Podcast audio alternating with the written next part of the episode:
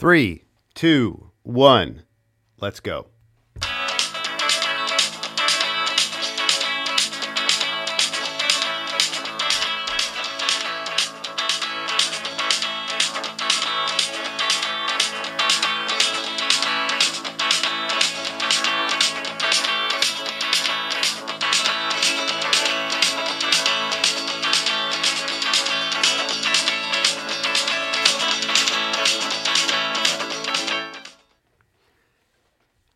Welcome to Mission Forge. It's Bobby Jankovic. I'm the broker of Remax Capital. This is where iron sharpens iron, and I want to thank you for joining me. And I want to thank the Feelies for getting me rolling today and in the mood with some crazy rhythms. Today, I want to talk about financial aspect of real estate. You're a real estate agent, you're a real estate broker, and I find when I talk to a lot of the agents in my office, there's some confusion about the planning that needs to take place and the way to, frankly, just run a business. So I've got it broken down into four sections. Let's get rolling with it. The number one top section I have is planning, and you've always got to be planning. So let's go through it. Well, I hope you've got a goal, and it should be based on a few different things. Obviously, you've got to have a goal based on the needs of your your situation. It's going to include your family and your personal needs. And I think that we all should agree that you're going to want to include the wants, your financial needs for the your financial requirements for the wants that you have in life. If you're not sure how to categorize or come up with those wants, ask your family. They'll help you decide what they want, that's for sure. And if you're having a little trouble quantifying the needs that you have, just go ahead and look back at two years of expenses. If you haven't kept track of them, take a look at your tax returns. Um, take a look and just at your check register or your online banking and take a snapshot of a few months, uh, calculate it out for a year. The further you can go back in time, the better the picture you can get of what it's going to require you for another 12 months going forward. I think you should have a pretty good sense of it you're basically going to be adding up the total cost to fund the needs of your life, such as your housing, whether it's rent or mortgage, uh, the amount of money you need to spend at the grocery store, the amount of money you need to spend to keep the lights on, keep the phone going, keep the heat going, and insurance, things like this. That's your planning. It's not sexy, but you've got to do it um, and you need to write it down. I, I really ex- expect or suggest that you take a look at using an Excel spreadsheet. Um, they're not terribly complicated to use. Uh, if it's not something that is on your ability list, go ahead and just use a Word document or pen and paper works for that matter. Um, but I do encourage you to use the Excel spreadsheet or get it to become something that you are familiar using because it is a very helpful tool and um, it's frankly uh, something that I think every business person should know how to do. All right, running through the planning, I want you to consider breaking your annual goals into smaller quarterly goals. Now, I'm starting to, to get you to make a transition from expenses into income because we have two sides of the equation here. We've been talking about our expenses, getting a sense of what it costs to run our business for an entire year. I want you to break that down into quarterly goals and even monthly goals. That's each one is going to look identical when you do that, simply dividing by 12 to get your monthly goals. We know that every month is not the same, but again, it gives us an average to look for. I want to take the time to introduce also a book that was useful to me. Uh, it's called The 12 Week Year by Brian Moran and Michael Lennington. The 12 Week Year. It's an interesting take on um, planning for a 12 week period and using that 13th week of the quarter to sort of reassess, uh, take a break, and plan again for another 12 week year the advantages of doing this are that you don't get lost in an entire um, year's worth of planning. Next November, for instance, what does that even mean? It's hard for me to to picture what I'm going to be doing in the summer, let alone next fall, because we just came out of Christmas and uh, you know heading into the new year. I, I can't focus on September, October, November of next year. But what I can get a good, clear picture of is January, February, March. Okay, and you don't have to use those months. You can start this at any time it's it's not it's it is arbitrary. It's not locked in to our regular calendar. So consider taking a look at the 12 week year by Brian Moran and Michael Lennington. So, lastly, on the expense side, you need to know your expenses. Your needs should include business expenses also. You've got MLS dues, you've got realtor dues, you've got key fees, you've got advertising expenses.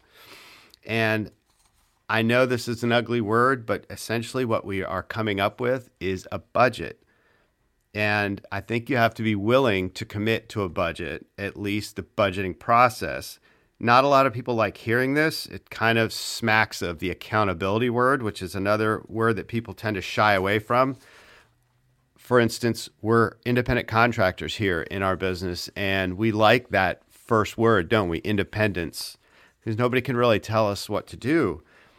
And that includes ourselves sometimes. Well, you've got to commit to letting yourself be accountable and be held accountable. And part of that means writing this stuff down, becoming a budget oriented person for your business. Um, I'm going to point you again if you don't know or don't have a good sense of your business expenses, you need to take a look at the Schedule C on your tax return. Um, that will is essentially a roadmap for expenses. Well, let me put it this way: it's a roadmap for allowable expenses. So take a look at it. It's very easy to find if you don't have a copy of your recent taxes well, first of all, you should. That would be uh, pretty pretty rough if you didn't have access to your recent tax records. You can get a look at the modern Schedule C by just dropping that phrase into a Google search, and it'll take you right to the form and it'll take you right to the instructions. Um, let's move into the execution phase of our financial discussion. Um, if your goals are reasonable, you should be able to achieve modest routine steps towards your goal throughout the year. We've talked about moving that total goal into 12 monthly goals or dividing it by uh, four to get it into quarterly goals. Um, what you might want to consider doing now is taking those and dividing them into weekly and daily tasks. Now we're on to the income side of the equation. So you have a sense of the expenses that you need to fund yourself for the year. Let's go ahead and see what do I need to earn each month to make my goals happen.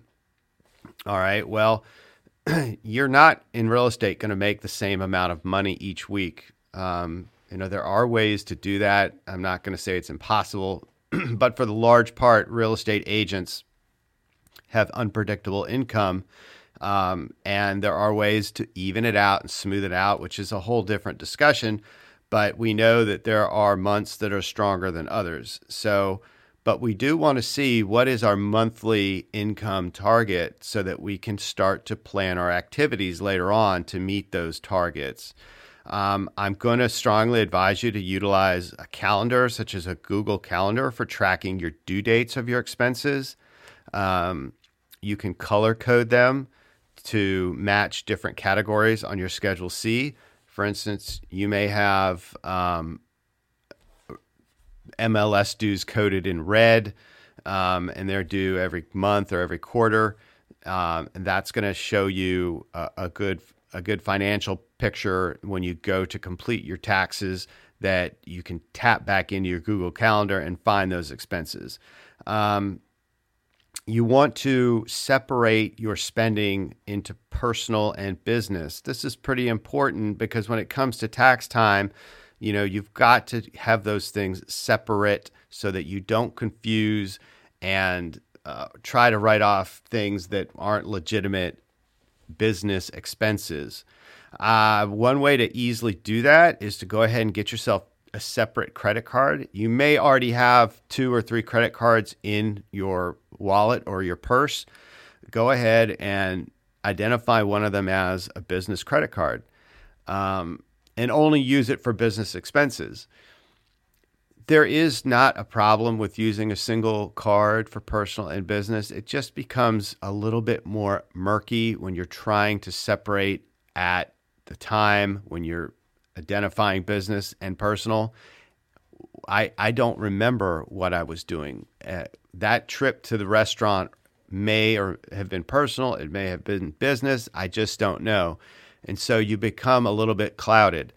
Um, or that trip trip would probably be a little bit easier to remember. But still, if it's on a specific business card or it was written out of a specific account, you're going to find it a lot easier to recall and identify and substantiate a business expense. And, and I can't overstate that enough. If you are planning on making uh, an expense on your business, uh, Schedule C for tax purposes, you must be prepared to prove that expense to the IRS in case of audit.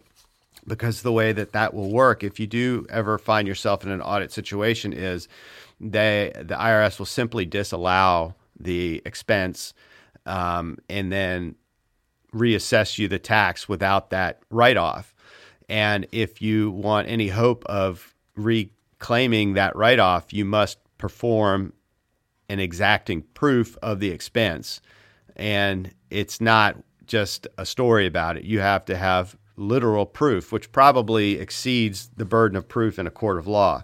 So, anytime you're claiming something, make sure you have substantial proof in writing of the reasons why you are claiming it.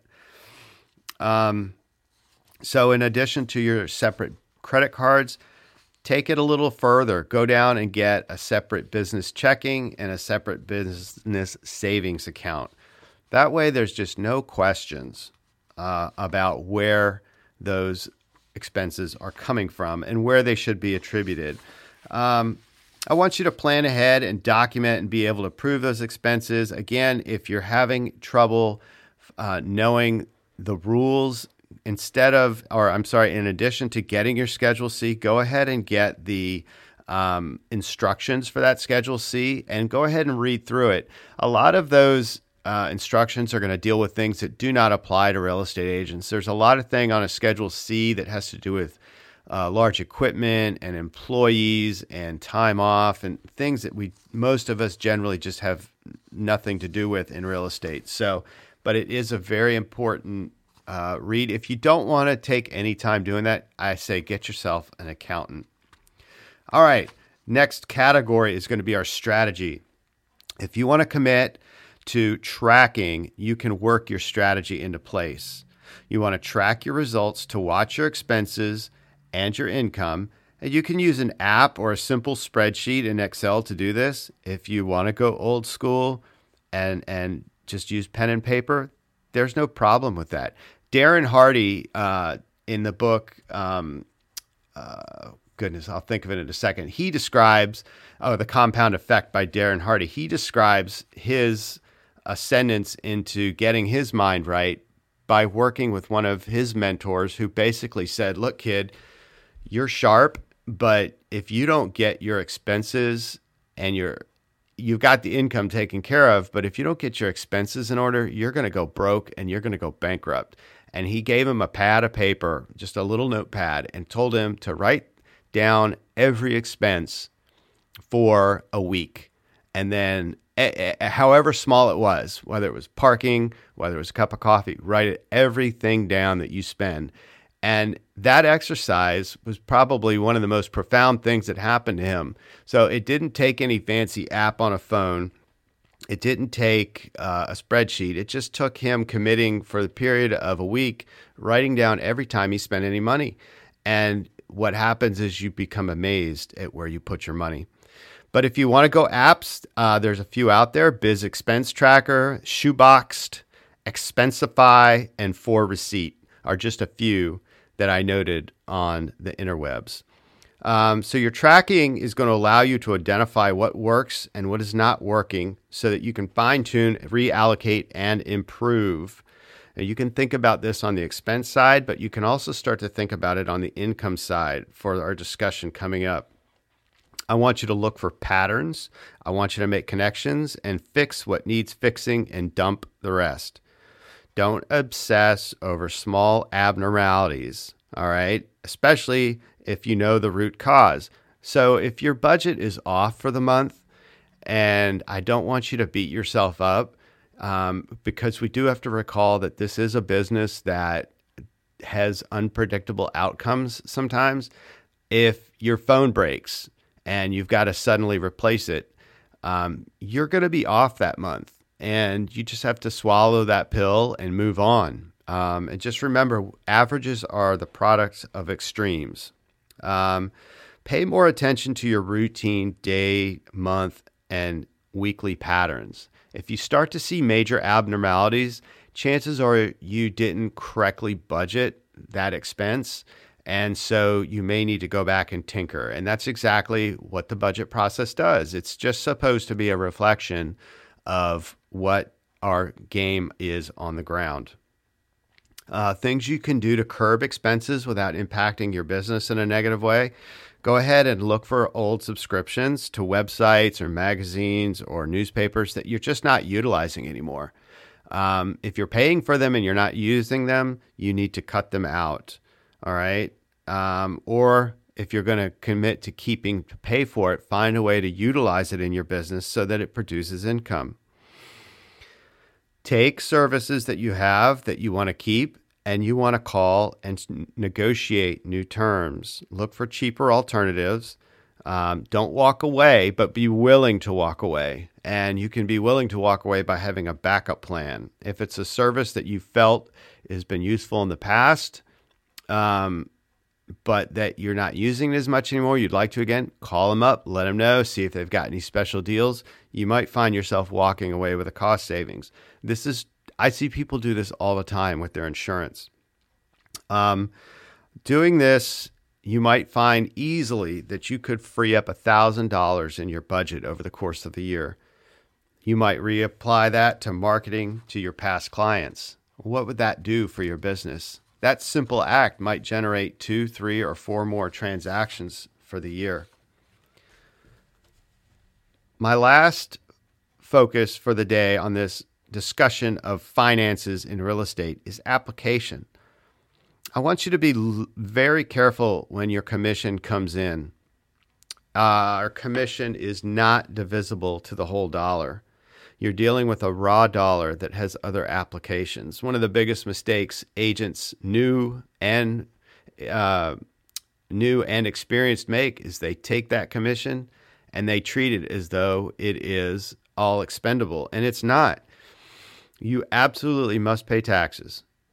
You must consider other benefits that you are not afforded by your work, such as health insurance, retirement, sick leave, emergency fund, etc. If you're spending every commission dollar that comes in on wants and needs, you you're not going to be um, you're you're going to be hurting at some point in the future because the tax bill is going to come in. Um, if your health insurance isn't covered by your spouse, you're going to have a hard time there.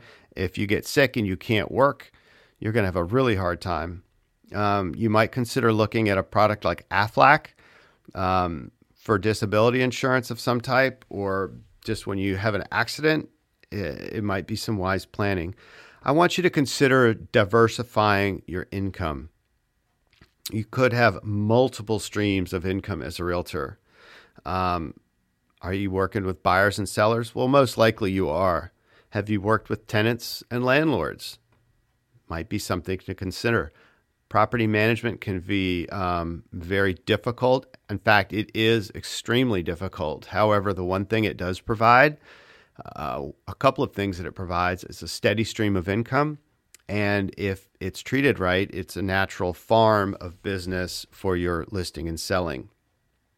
Um, landlords eventually want to buy and sell, and tenants eventually want to buy and get out of uh, a lease. Um, you might consider referral income as a very important source that you haven't paid enough attention to. There's incoming and there's outgoing referrals. Um, you also are on the front line of real estate and you can make part of your business plan investing in real estate. You might purchase a rental property.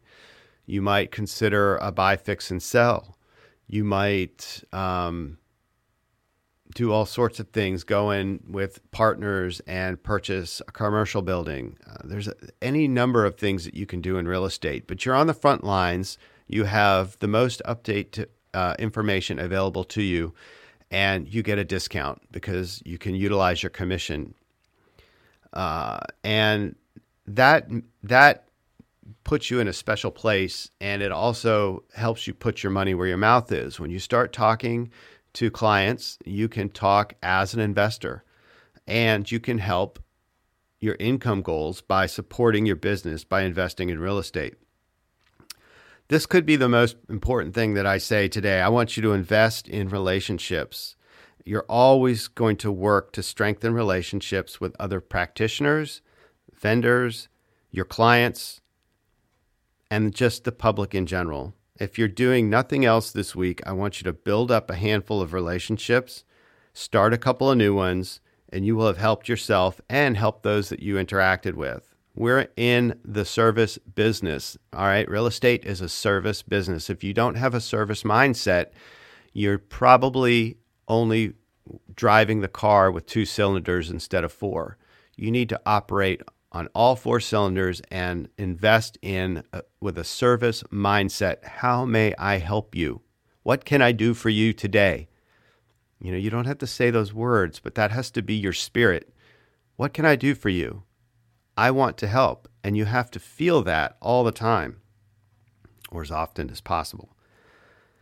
And another really important thing I want to say as we're ending out our discussion on finances is have a business reserve to get you through the downtimes. If you do your business planning correctly, these downtimes should not happen or they should happen very infrequently. However, we haven't talked a lot about income planning, so even in the best laid plans of mice and men, there is going to be some downtime. You must have reserves. You must have business reserves that can get you through because it's going to give you the financial muscle to have confidence in your deeper abilities. When you're starting to try to make decisions on how to conduct business from a point of financial weakness, you're challenged to make decisions that are conservative and might not be in the best interest of the entire situation. So, if you have money in the bank, you don't have to sweat and you can make the proper decisions until your business pipeline is flowing again. You can start small. Start with a month, two months, then build it to three or four. But I would like to see you aim to have six or eight months of business reserves. That gives you so much flexibility and confidence and it's just the proper way to do business. I want to thank you for joining me today on Mission Forge. I hope you found the content valuable and of use to you. Please uh, take it to heart, and, and I hope it improves your business and your approach to doing real estate in this world we live in. Thanks, everybody, for joining me. Bobby Jankovic, talk to you later.